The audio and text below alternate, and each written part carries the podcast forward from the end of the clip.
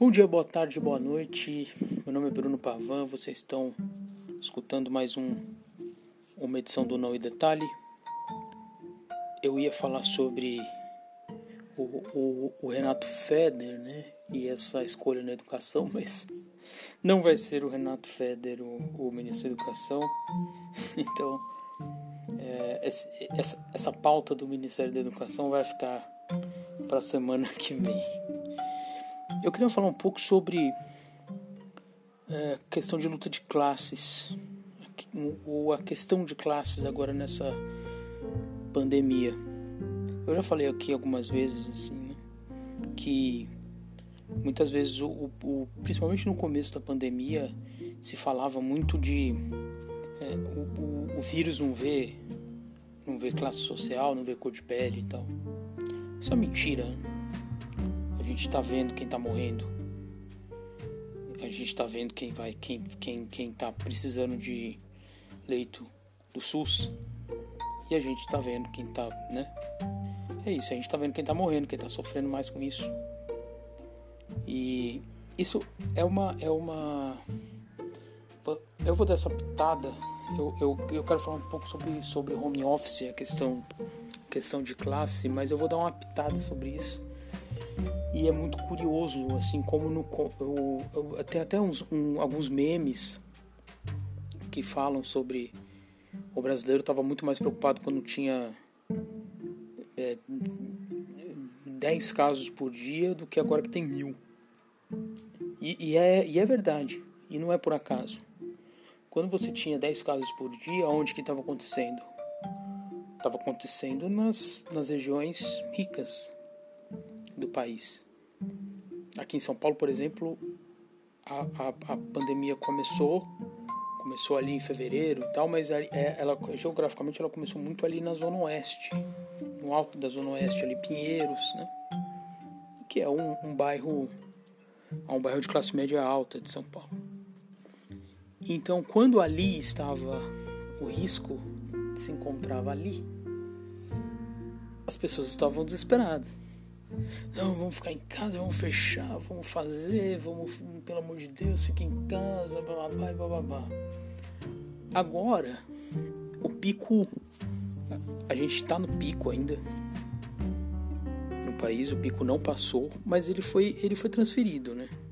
Hoje, por exemplo, o pessoal aqui de Pinheiros ou de outras áreas de classe média alta aí em várias cidades do Brasil, eles viram que eles não correm mais risco de morte. Eles viram aí que a porcentagem de ocupação nos hospitais é uma caída, e eles viram que falaram assim, se precisar, o meu leitinho tá aqui, né? Leitinho, no caso, leito, não leite. E, agora eu já vou começar então a sair de carro protestando, pressionando o pessoal para abrir de novo, porque eu não posso ficar fechado por causa disso e daquilo. Enfim,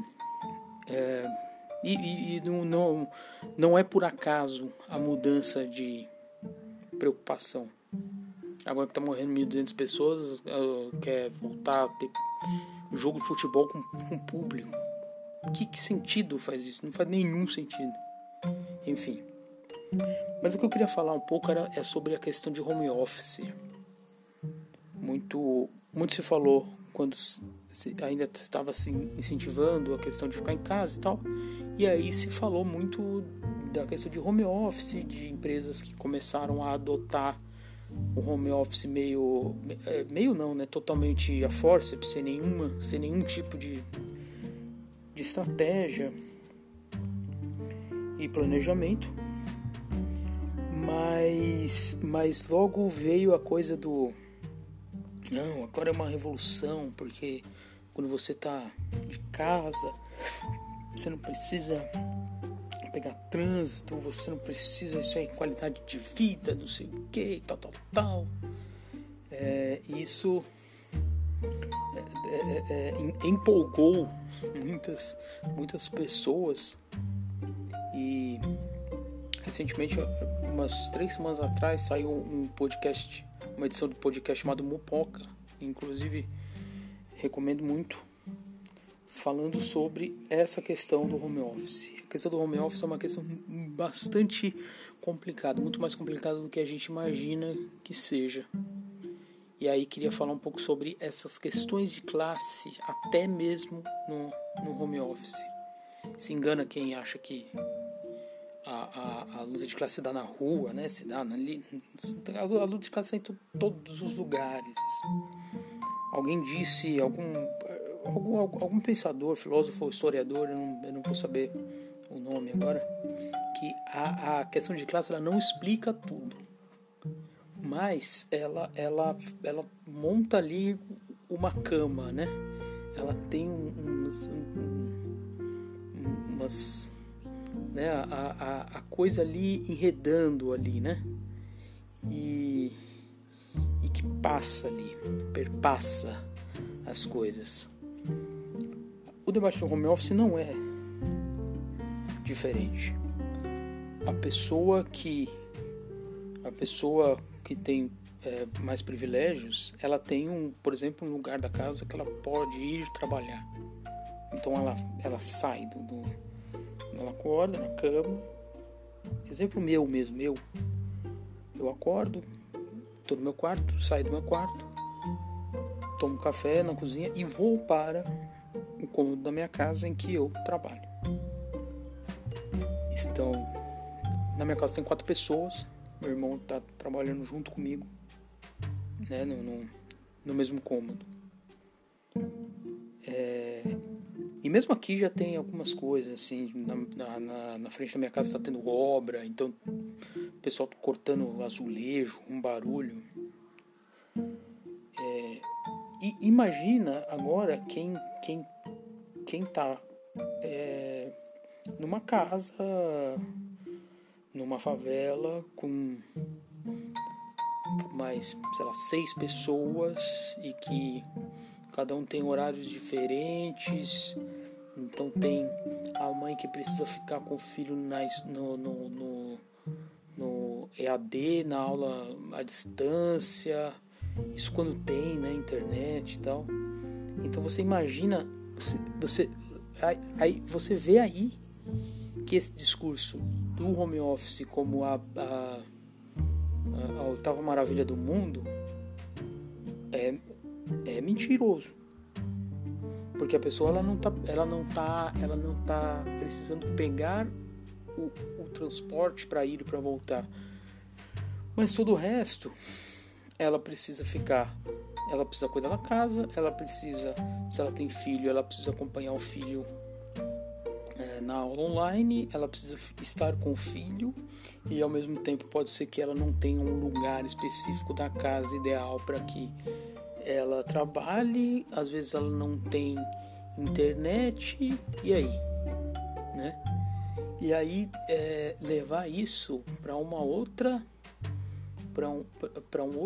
patamar de discussão, que é depois o que vai acontecer. Por exemplo, as empresas adotam então algo mais flexível na questão do home office, tá?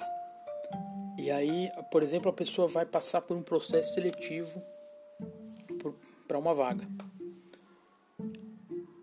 O que muitas empresas fazem, que é ver o CEP, né? Pelo CEP. Fala, e aí, não, você vai precisar de muitas condições para chegar aqui, a gente não está afim de pagar esse tanto de condição, então você está fora, né? É aquela exclusão social mesmo, geográfica. Isso não vai acabar. Isso pode dar espaço a outros questionamentos do tipo assim, a fibra ótica chega aí na sua casa? Não chega. Putz, não chega. Então infelizmente não vai dar, porque sabe, tudo que a gente precisa que chegue uma internet de qualidade aí na sua casa não chega, né? Ou então, você tem um cômodo para você trabalhar? Putz, não tenho, divido o quarto com meu irmão.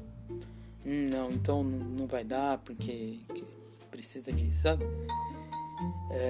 Precisa de algo, de um espaço, de alguém que tem um espaço próprio para isso. Então, o resumo é isso.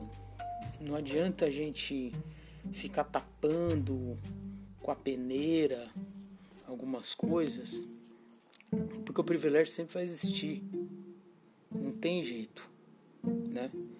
Isso, voltando para esse cenário de depois, a pessoa que tem uma empregada em casa, ela trabalha, e aí quando o almoço estiver pronto, ela sai de onde ela está, almoça e volta.